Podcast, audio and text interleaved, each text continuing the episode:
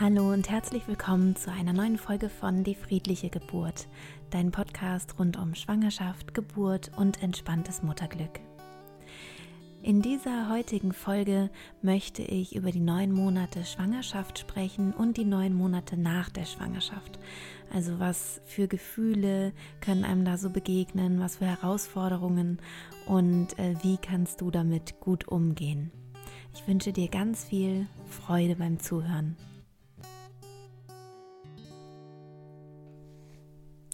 Ja, ich sitze hier gerade in meinem wunderschönen Arbeitszimmer und schaue aus dem Fenster und es fallen riesige, dicke Schneeflocken zur Erde. Ich bin total begeistert und hoffe, dass das vielleicht ein bisschen mich besonders inspiriert für diese Folge oder so. Ja, ich freue mich gerade, weil meine Kinder jetzt wahrscheinlich total glücklich in Schule und Kindergarten durch diesen Schnee stöbern. Ja, in dieser Podcast-Folge soll es um die Gefühle in der Schwangerschaft und in der Zeit nach der Schwangerschaft gehen und überhaupt diese ganzen Veränderungen in unserem Körper und ja, wie du damit gut umgehen kannst. Und zunächst einmal soll es also um die Gefühle in der Schwangerschaft gehen. Das kommt daher, dass ich gerade mit vielen Frauen zu tun hatte in der letzten Woche, die mir Fragen gestellt haben zum Thema Gefühlsschwankungen oder was, ja, ist es normal, wurde gefragt. Bei ganz vielen Sachen habe ich gedacht, ach, das ist doch vielleicht auch ganz interessant für andere schwangere Frauen. Also ich hoffe, du kannst wieder viel für dich mitnehmen in dieser Folge. Zunächst einmal hätte es mir sehr geholfen, als ich das erste Mal schwanger war, wenn man mir gesagt hätte, Christine, du bekommst deinen Körper komplett zurück. Das ist jetzt eine temporäre Geschichte und danach bist du wieder die Alte sozusagen. Das hätte mir echt geholfen. Also ich war ja damals in meiner ersten Schwangerschaft 26, also ich war noch recht jung und hatte aber das Gefühl, je länger ich schwanger war, ich werde immer älter und älter und älter. Also diese Schwere, diese körperliche Schwere, die ich bekommen habe und auch tatsächlich emotionale Schwere, die ich hatte, hat sich so übertragen auf mein ganzes Lebensgefühl. Also ich hatte das Gefühl, dass mein Körper richtig alt wird. Ja, ich hatte schon das Gefühl, das hat natürlich mit der Schwangerschaft zu tun, aber es hat sich so irgendwie so unbewusst auf dieses komplette Lebensgefühl übertragen und ich hatte auch, ich habe da irgendwie keine richtige schöne Zukunft mehr gesehen oder so, sondern ich hatte das Gefühl, ich bin halt jetzt einfach alt. Also die Jugend ist einfach dahin. Und war dann ehrlich gesagt positiv überrascht, als ich dann nach der Schwangerschaft beziehungsweise nach den ersten 9 Monaten, das werde ich aber gleich was noch zu sagen, als ich dann wirklich komplett wieder so war wie vorher, also topfit und wieder fröhlich und agil und ja, ganz normal, wie ich mich so auch vorher schon kannte. Das war sehr schön. Das war eine große Wiedersehensfreude sozusagen. Es ist ganz wichtig, dass du, wenn du gerade das erste Mal schwanger bist, dir klar machst, dass die Gefühle, die du in der Schwangerschaft hast, wirklich zum großen Teil mit der Schwangerschaft zusammenhängen. Das heißt, dein Hormonhaushalt, der verändert sich so stark und darauf reagiert natürlich jede Frau anders. Also es gibt habe ich mir sagen lassen, diese total glücklichen Schwangerinnen, die sagen, oh, ich wäre am liebsten mein Leben lang schwanger, ich möchte sofort wieder schwanger sein und das ist für mich der ideale Zustand. Bei mir war das nicht so. Also ich habe das immer eher als beschwerlich empfunden, diesen Zustand, obwohl ich halt dachte, ich wäre bestimmt so eine glückliche Schwangere, weil ich ja auch schon immer Kinder wollte. Schon mit 16 war das irgendwie klar, dass ich mal Kinder haben möchte oder wahrscheinlich schon früher, schon als Kind war eigentlich klar, dass ich irgendwann mal Kinder haben möchte. Und dennoch oder gerade deswegen hat es mich so überrascht, als ich dann so gemerkt habe, ich war gar nicht so fröhlich und gar nicht so glücklich und so, sondern ich war eher ängstlich Das ist zum Beispiel ganz typisch in der Schwangerschaft, und ich war sehr klettig und klammerig mit meinem Partner. Also das heißt, ich wollte eigentlich gar nicht mehr, dass der das Haus verlässt am liebsten. Also natürlich nicht, das habe ich so nicht formuliert oder so. Das war mir auch klar, dass das Quatsch ist, aber ich hätte den am liebsten halt wirklich immer um mich gehabt. Und ich mochte also gar nicht gern alleine sein. Ich mochte auch nicht mit anderen Menschen groß zu tun haben, sondern ich wollte eigentlich unbedingt eben immer mit diesem Mann Zeit verbringen und brauchte ganz, ganz viel Sicherheit. Also ich war ganz zu Beginn meiner ersten Schwangerschaft, als ich noch gar nicht wusste, dass ich schwanger war, nach Berlin gezogen und hatte dann noch keine Freunde oder so, nur ein paar Bekannte, aber halt nicht so viele. Und eben auch noch nicht so ein Umfeld oder so ein Alltag, der mir so bekannt war. Und ich hatte ganz, ganz große Schwierigkeiten in diesen 9 Monaten Schwangerschaft, mich irgendwie einzugliedern oder anzukommen. Also ich saß eigentlich die meiste Zeit irgendwie in meinem Zimmer und war schwanger und mir war schlecht, und das war irgendwie, es hat mich irgendwie alles sehr runtergedrückt. Der Vater meines Kindes war halt viel unterwegs, der hat ganz viel gearbeitet, eigentlich den ganzen Tag, und was vielleicht auch ganz interessant ist, wenn du eine Frau bist, die das gerade hört, es ist normal, dass die Männer in der Schwangerschaft so einen Fluchtimpuls haben, also nicht komplett wegzukommen, aber die kriegen auch sowas, so wie so eine kleine Krise, wo sie denken, sie haben vielleicht ihre Jugend oder ihre Freiheit verloren oder so, oder sie haben Angst davor, dass sie in ihrer Freiheit jetzt beschnitten sind oder so. Ist natürlich auch wieder nicht bei allen Männern der Fall, das ist ja klar, aber es ist so eine klassische Reaktion, die es durchaus öfter mal gibt. Das heißt, der Mann an meiner Seite, der ist dann nach der Arbeit irgendwie immer noch schön feiern gegangen. Also ich war ganz, ganz viel alleine, und ich finde es wichtig, dass man sich erstmal klar macht, dass es mit der Schwangerschaft zusammenhängt, dass man sich so abhängig fühlt von dem Partner und dass man eben nicht alleine sein möchte auf der einen Seite, und auf der anderen Seite, dass man es dann eben auch gut kommuniziert. Also dass man sagt, hey Schatz, du weißt ja, ich bin eigentlich anders und das kommt auch alles wieder zurück, aber jetzt in der Schwangerschaft brauche ich einfach einen Schutz. Das hat natürlich auch wieder Gründe, warum wir da so klammern. Wenn du meine anderen Folgen schon gehört hast in diesem Podcast, dann weißt du ja, dass unser Körper noch so alt ist, also dass der sozusagen nicht mitgekommen ist. Der ist kein moderner Körper, sondern ein uralter Körper. Das heißt, für uns in der Steinzeit oder so war es eben super wichtig, oder selbst auch im Mittelalter oder so war es einfach total wichtig, dass da ein Versorger ist, dass da ein Partner ist, der sich um uns kümmert und der uns beschützt.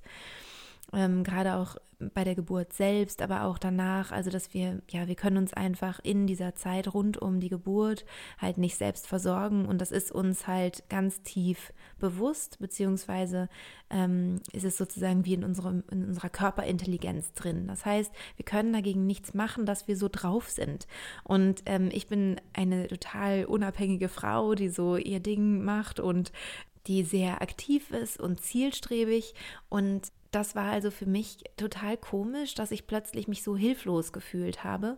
Und ich habe eben jetzt vor ein paar Tagen mit einer Frau telefoniert, die eben auch gerade schwanger ist und die mir auch genau das Gleiche erzählt hat, die gesagt hat, ja, mein Mann hat jetzt die Möglichkeit zu einer Fortbildung und muss dann da irgendwie immer 3 Monate weg und kommt dann für 3 Monate wieder nach Hause, und ich konnte gar nicht sagen, ja, mach das, Schatz, das ist doch toll, sondern ich habe gedacht, nee, wir haben dann ein kleines Kind und ich will nicht, dass du dann 3 Monate weg bist. Und ich finde ganz wichtig, dass man da mit seinem Partner im Gespräch ist und das wirklich erklärt und sagt, das ist den Umständen geschuldet, ich bin halt nun mal schwanger und ich brauche jetzt diese Sicherheit, ich brauche dich jetzt mehr als danach oder wie du mich, oder vorher, ne, wie du mich so kennst. Natürlich ein zweiter Punkt in der Schwangerschaft sind die großen Gefühlsschwankungen, denen die meisten Frauen ausgesetzt sind. Das haben auch nicht alle Frauen so stark, beziehungsweise gibt es auch wirklich sehr manische Züge bei manchen Schwangeren. Das heißt, sie sind echt überglücklich und strahlen die ganze Zeit übers ganze Gesicht. Aber es gibt eben auch die wirklich auch depressive Phasen haben, vielleicht sogar wirklich eine Schwangerschaftsdepression, wo man dann auch mal sich ein bisschen schlau machen sollte. Vielleicht, wenn du das Gefühl hast, das ist ist vielleicht nicht normal, dass du diese Ängste hast oder dass du dich so leer fühlst und traurig die ganze Zeit, dass du das vielleicht mal abklärst, ob das vielleicht eine Schwangerschaftsdepression sein könnte. Ansonsten, dass wir sehr starke Gefühlsschwankungen haben in der Schwangerschaft, ist komplett normal. Das liegt natürlich vor allem am Hormonhaushalt, der stellt sich komplett um und ist ganz, ganz anders als normalerweise und dementsprechend reagieren wir da eben mit Stimmungsschwankungen drauf. Und auf der anderen Seite wird uns natürlich auch bewusst, gerade beim ersten Kind, dass sich jetzt einfach das Leben auch verändert. Also dass wir nicht mehr so weiter leben werden wie vorher, sondern es wird einfach komplett anders. Und das macht auch uns Frauen natürlich dann zuweilen Sorgen. Es ist ja auch verständlich. Also sowohl der Mann als auch die Frau hat ein bisschen, vielleicht ein bisschen Bammel davor, vor dieser Zeit. Ich finde, es kann helfen, es anzunehmen, also zu sagen, ja, so ist es eben jetzt. Also ich habe eben jetzt diese Gefühlsschwankungen und das ist okay.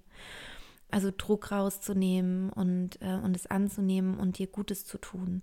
Und natürlich kann dich dein Partner unterstützen, indem er dir ein sicheres und wohliges Gefühl gibt. Also dich viel in den Arm nimmt, dich streichelt. Es gibt ja diese Light-Touch-Massage, die es auch im Hypnobirthing gibt.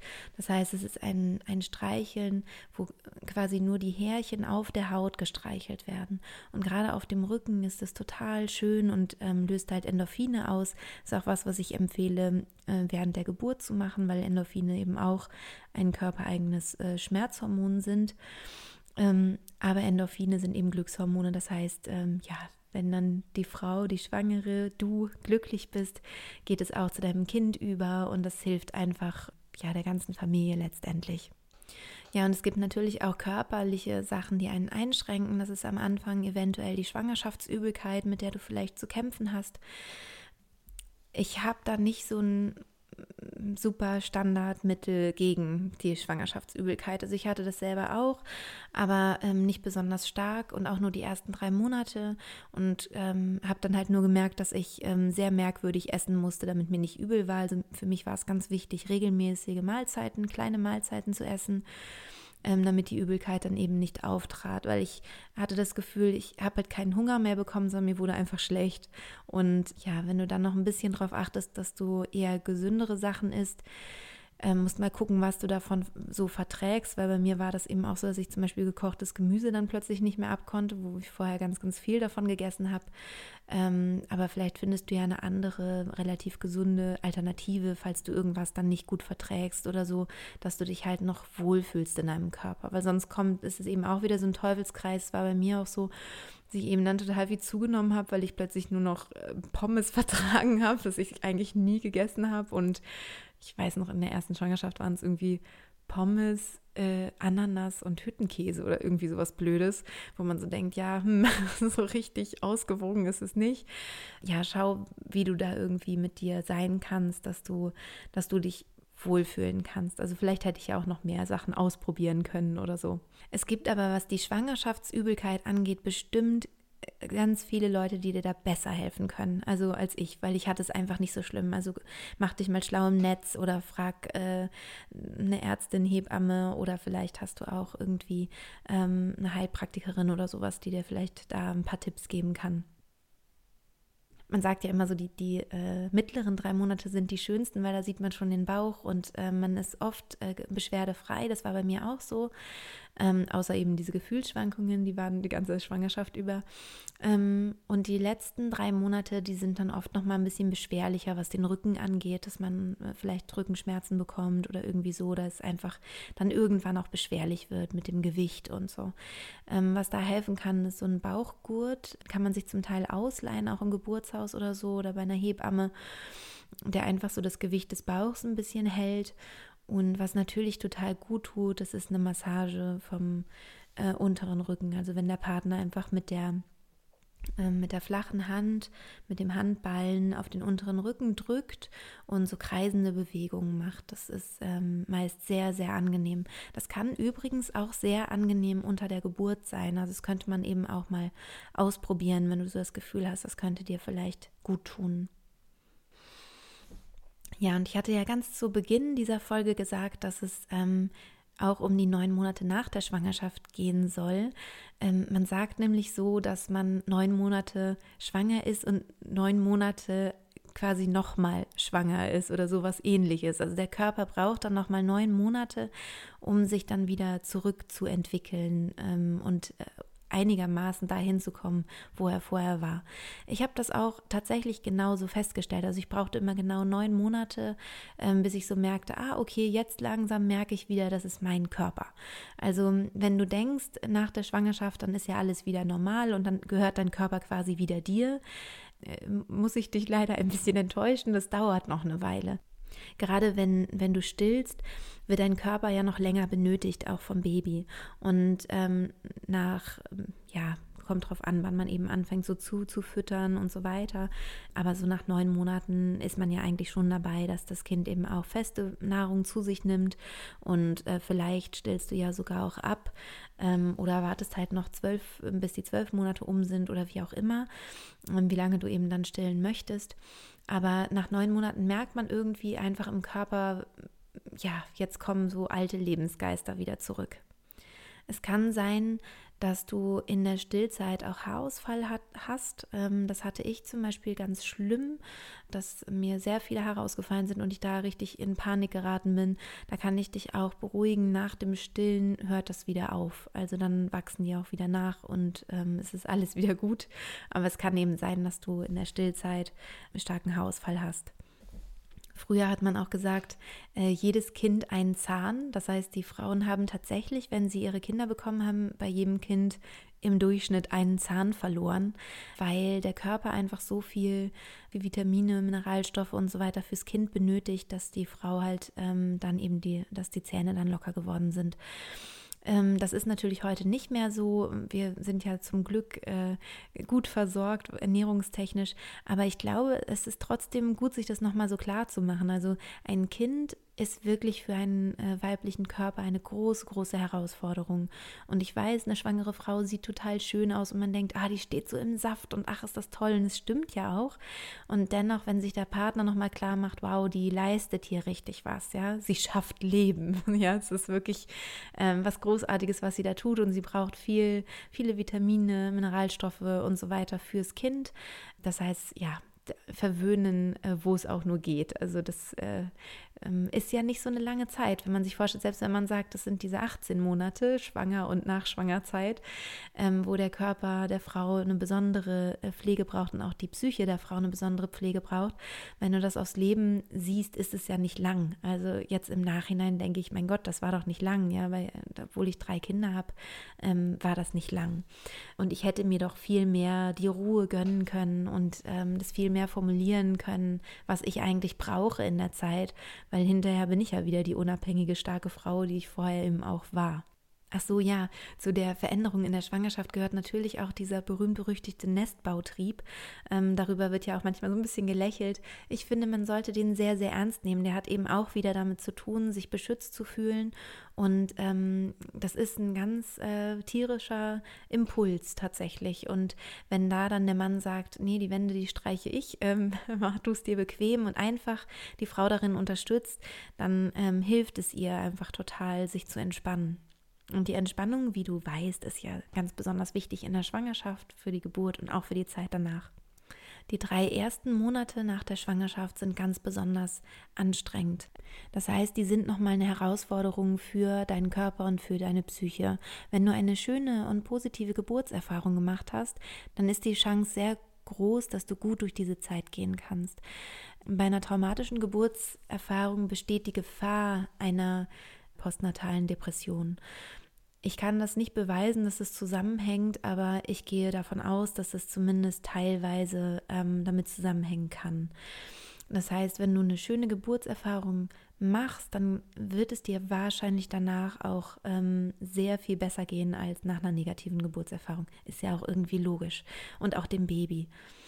Das heißt, die ersten 3 Monate sind zwar trotzdem anstrengend, aber du wirst ja auch hormonell da gut versorgt und kriegst super viele Glückshormone. Also wenn du dein Baby ansiehst, bist du wahrscheinlich total geflasht und genau. Ja, wie gesagt, es gibt eben auch diese postnatale Depression und ich glaube, es hilft immer schon, wenn man sich klar macht, falls du das haben solltest, du bist damit nicht alleine.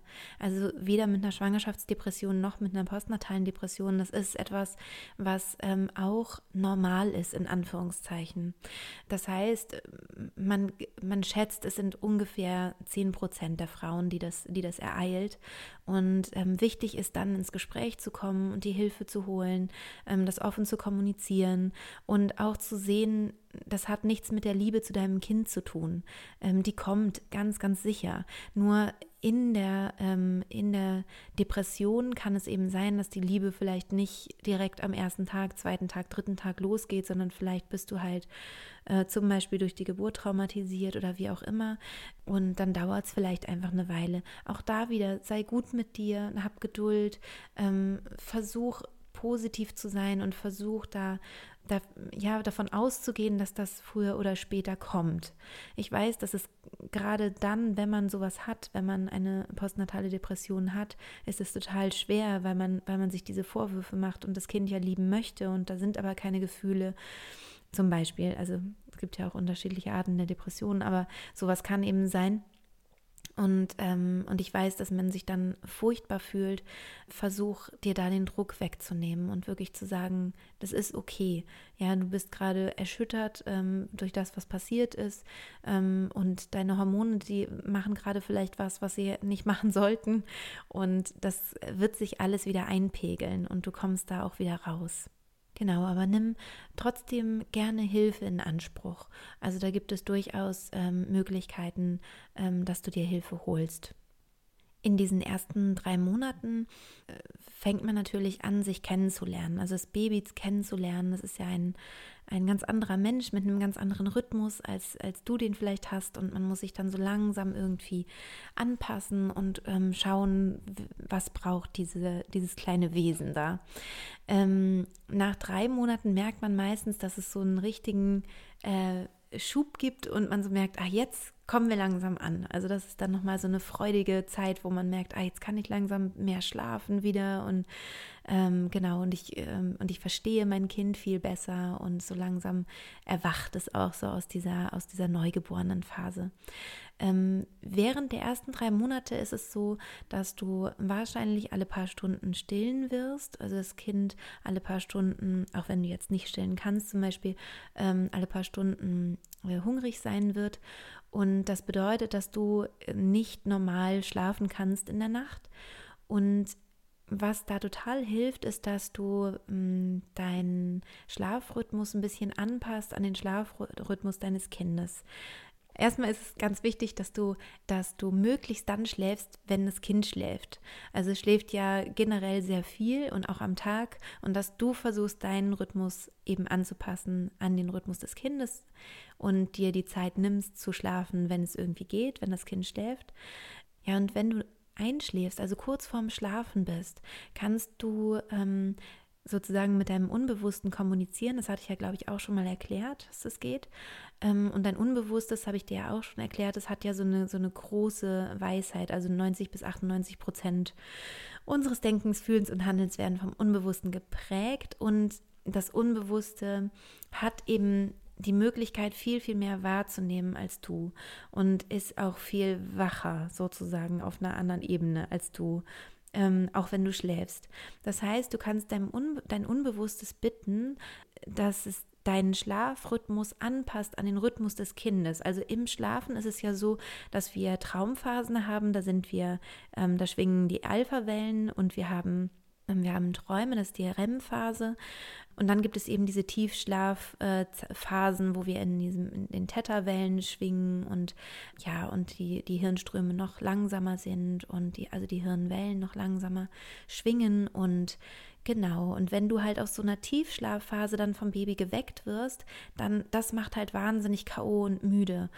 Das heißt, es ist ganz gut, wenn du kurz vorm Einschlafen bist, kurz mit deinem Unbewussten sozusagen kommunizierst und sagst, ja, ich möchte den gleichen Schlafrhythmus haben wie mein Baby und ich möchte dann aufwachen, wenn auch mein Kind aufwacht, beziehungsweise wenn mein Kind mich weckt, möchte ich in Alpha sein, in dieser REM-Phase, in dieser Traumphase und nicht gerade in der Tiefschlafphase.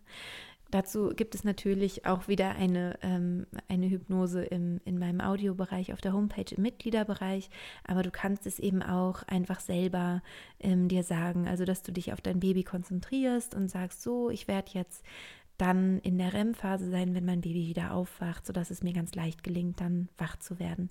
Und du wirst feststellen, erstens, dass es funktioniert, das ist wirklich ganz verrückt, und zweitens, dass du eben nicht so K.O. bist, wenn dein Baby dich weckt. Also es hat nur Vorteile und ich kann das nur sehr empfehlen. Das kann man auch ganz naiv machen, indem man sagt, liebes Gehirn, wenn du gleich schläfst, dann sei doch bitte in der Traumphase, wenn mein Baby aufwacht, und synchronisiere dich doch bitte mit dem Schlafrhythmus meines Kindes. Das klingt jetzt ein bisschen naiv, aber dein Unbewusstes wird es schon gut verstehen, wenn du es positiv formulierst. Wichtig ist eben nur, dass du selbst kurz vorm Einschlafen bist. Das heißt, dann bist du nämlich schon in Kontakt mit deinem Unbewussten und dann versteht es dich auch. Ja, und dann möchte ich noch was sagen zum Druck, den wir Frauen uns machen, weil wir das Gefühl haben, wir müssen immer perfekt sein. Sind natürlich zum Glück auch nicht alle Frauen, aber doch viele leider. Und wie schnell ist man denn dann nach der Geburt wieder schick und hat irgendwie keinen Bauch mehr und möglichst ein Sixpack nach 6 Monaten oder sonst irgendwas. Bitte, bitte, bitte, mach dir nicht diesen Druck. Diese kurze Zeit in deinem Leben, sei doch einfach weiblich und hab einfach deine Rundungen. Du hast gerade ein Baby geboren oder du bist gerade dabei, ein Baby auszutragen. Du darfst einfach da mehr auf den Hüften haben, das ist schön. Und dieses Schönheitsideal oder dieses Heidi Klum-Ideal, kurz nach der Geburt dann wieder auf dem Laufsteg stehen zu müssen, ich halte davon überhaupt gar nichts. Es ist weder gesund für dich, es ist auch nicht gesund für das Kind. Ich glaube noch nicht mal, dass Männer das besonders toll finden, ehrlich gesagt. Also die meisten, die ich so kenne, die sagen, sie lieben Frauen mit Rundungen und finden das total schön, wenn Frauen so weiblich sind. Und bitte mach dir diesen Stress nicht. Stress ist einfach für dich nicht gut, es ist fürs Baby nicht gut, weder in der Schwangerschaft noch danach. Und wenn du zu schnell zu viel abnimmst, während du stillst, ist es auch nicht besonders gesund für dein Kind, weil eben auch Giftstoffe dann, die du abbaust, über die Muttermilch dann ins Kind hineinkommen. Also von daher, jetzt mach dir auch keinen Stress, nicht abnehmen zu dürfen. Also alles gut, aber forcier da nichts. Also sei einfach da ganz entspannt. Bei mir war es zum Beispiel so, dass es nicht so war, dass ich in der Stillzeit wahnsinnig viel abgenommen habe, wie das ja bei vielen Frauen der Fall ist, sondern ich habe halt danach, also wenn ich abgestillt hatte, habe ich immer wirklich radikal plötzlich Gewicht verloren und habe gar nicht gemerkt, wie das überhaupt passiert ist. Also oft dann nochmal 10 Kilo, ohne dass ich irgendwie auf meine Ernährung geachtet hätte oder so. Das heißt, vertraue einfach deinem Körper, dass der das schon macht, und wenn du dann irgendwann das Gefühl hast, du möchtest Gewicht verlieren oder so, gibt es da ja tolle Möglichkeiten, also gerade mit intuitivem Essen oder so, dass man nochmal guckt und mit Achtsamkeit arbeitet und sagt, warum esse ich denn eigentlich zu viel? Dein Körper will nämlich eigentlich nicht unglaublich viel Fett bunkern oder so, wenn du gerade nicht dabei bist, ein Kind auszutragen oder ein Kind zu stillen, sondern ist eigentlich daran interessiert, dass du einen agilen, sportlichen Körper hast. Und das heißt, wenn du nach Hungergefühl und Sättigungsgefühl gehst, dann bist du eigentlich auf dem super Weg, sowieso wieder einen ganz, ganz schönen, tollen und genau zu dir passenden Körper zu bekommen. Ganz abgesehen davon, dass ich sowieso wirklich der Meinung bin, warum dürfen nicht auch Frauen oder auch Männer ein paar Kilo mehr drauf haben? Also was ist daran so verwerflich? Ich finde ja, die Schönheit liegt ja durchaus auch in der Vielfalt. Also dass es eben alles Mögliche auf der Welt gibt, und je mehr Vielfalt ich sehe, desto froher bin ich. Also ich würde mir das auch ehrlich gesagt in den Medien wünschen, im Fernsehen wünschen, im Kino wünschen, dass man alle möglichen Formen und Farben und Größen von Menschen sehen könnte. Ja, es gibt noch einen Punkt, den ich gerne heute ansprechen würde, und zwar habe ich nämlich eine andere Mutter gerade oder werdende Mutter, die ich gerade begleite, die selbstständig ist und gerade in eine sehr große Existenzkrise kommt durch die Schwangerschaft. Sie steht kurz vor der Geburt und hat da große Sorgen, wie das weitergehen soll, ob sie ihr Geschäft halten kann. Und das, was ich ihr dazu gesagt habe, ist vielleicht auch für die ein oder andere von euch spannend und interessant.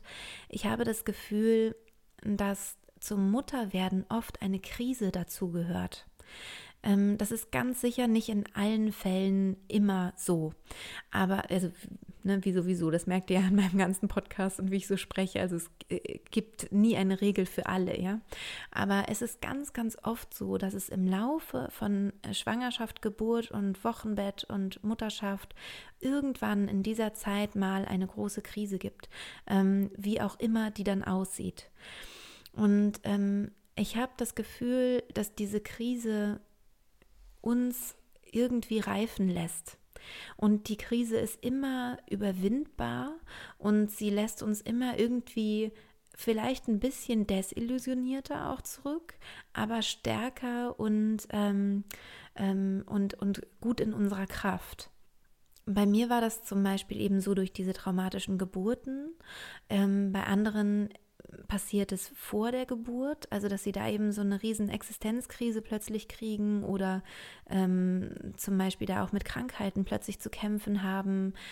Oder es gibt diese Krise dann zum Beispiel im Wochenbett oder im ersten Lebensjahr. Ich habe das Gefühl, dass uns unsere Kinder immer an unsere Grenzen bringen.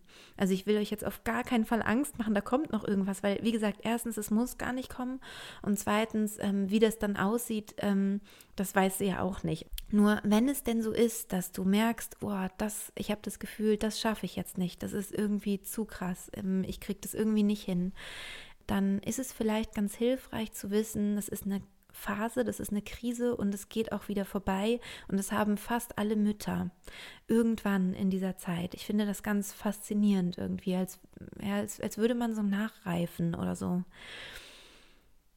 Und später wirst du halt auch merken, in den ersten Lebensjahren deines Kindes, dass dich dein Kind auch wirklich an deine Grenzen bringen kann. Also ich habe das, glaube ich, schon mal erwähnt, dass ich eigentlich so ein harmoniesüchtiger Mensch bin und immer irgendwie, ja, dann das schön haben will und fröhlich haben will und dass es allen gut geht. Und dass meine Kinder mich zum Teil wirklich so an meine Grenzen gebracht haben, dass ich die angeschrien habe. Und also wirklich, also wo ich sage, um Gottes Willen, was war ich für eine schlimme Mutter? Also genau, in der Folge Gibt es die perfekte Mutter, habe ich darüber gesprochen. Also da habe ich auch echt Mist gebaut zum Teil. Und ja, also da kannst du gerne zu dem Thema nochmal diese Folge hören, Gibt es die perfekte Mutter, weil ich glaube, das Wichtigste ist nur, sich da nicht gehen zu lassen, sondern dann auch wirklich hinterher das Gespräch zu suchen, selbst wenn das Kind noch klein ist und sagen, es tut mir leid und ich habe es da falsch gemacht und nicht mit einem aber du hast aber auch mich ganz schön provoziert oder so, sondern wirklich zu sagen, es tut mir einfach leid, es war nicht richtig, dass ich so reagiert habe, das ist ganz gut. Und die Kinder nehmen einem das dann auch zum Glück überhaupt nicht krumm, sondern die merken das auch. Und manchmal ist es vielleicht auch, also es klingt jetzt ein bisschen blöd vielleicht, aber manchmal ist es vielleicht auch wichtig, dass es mal so eine Art Knall gibt. Also ich merke das manchmal, wenn meine irgendwie gar nicht mehr hören und so völlig außer Rand und Band sind, dass ich dann, wenn ich dann nicht einmal laut werde dann und an meine Grenzen komme und es auch zeige, dann kommen die gar nicht irgendwie wieder zu sich, so.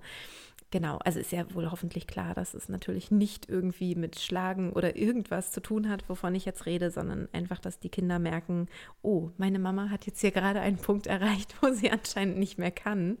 Und ja, an diesen Punkt kommt, glaube ich, wirklich jede Mutter, an den Punkt, wo sie sagt, ich kann nicht mehr. Also wo quasi die Nerven nicht mehr mitspielen.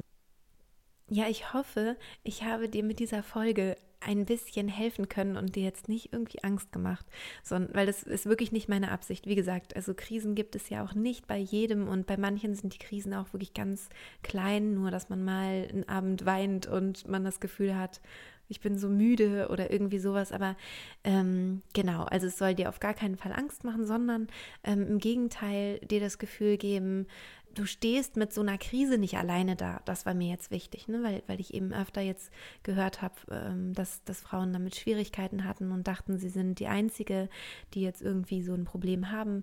Nein, das hat wirklich fast jede Frau und du wirst es ganz wunderbar meistern. Davon bin ich überzeugt. Wenn dir diese Folge gefallen hat, machst du mir eine riesige Freude, wenn du mich bewertest bei iTunes, gerne mit 5 Sternen natürlich, wenn es dir so gut gefallen hat, gerne auch eine Bewertung schreibst, mich auch bei YouTube besuchst und mir da gerne auch einen Kommentar dalässt. Und ja, meine Homepage www.geburtinhypnose.de steht natürlich auch zum Rumstöbern für dich bereit.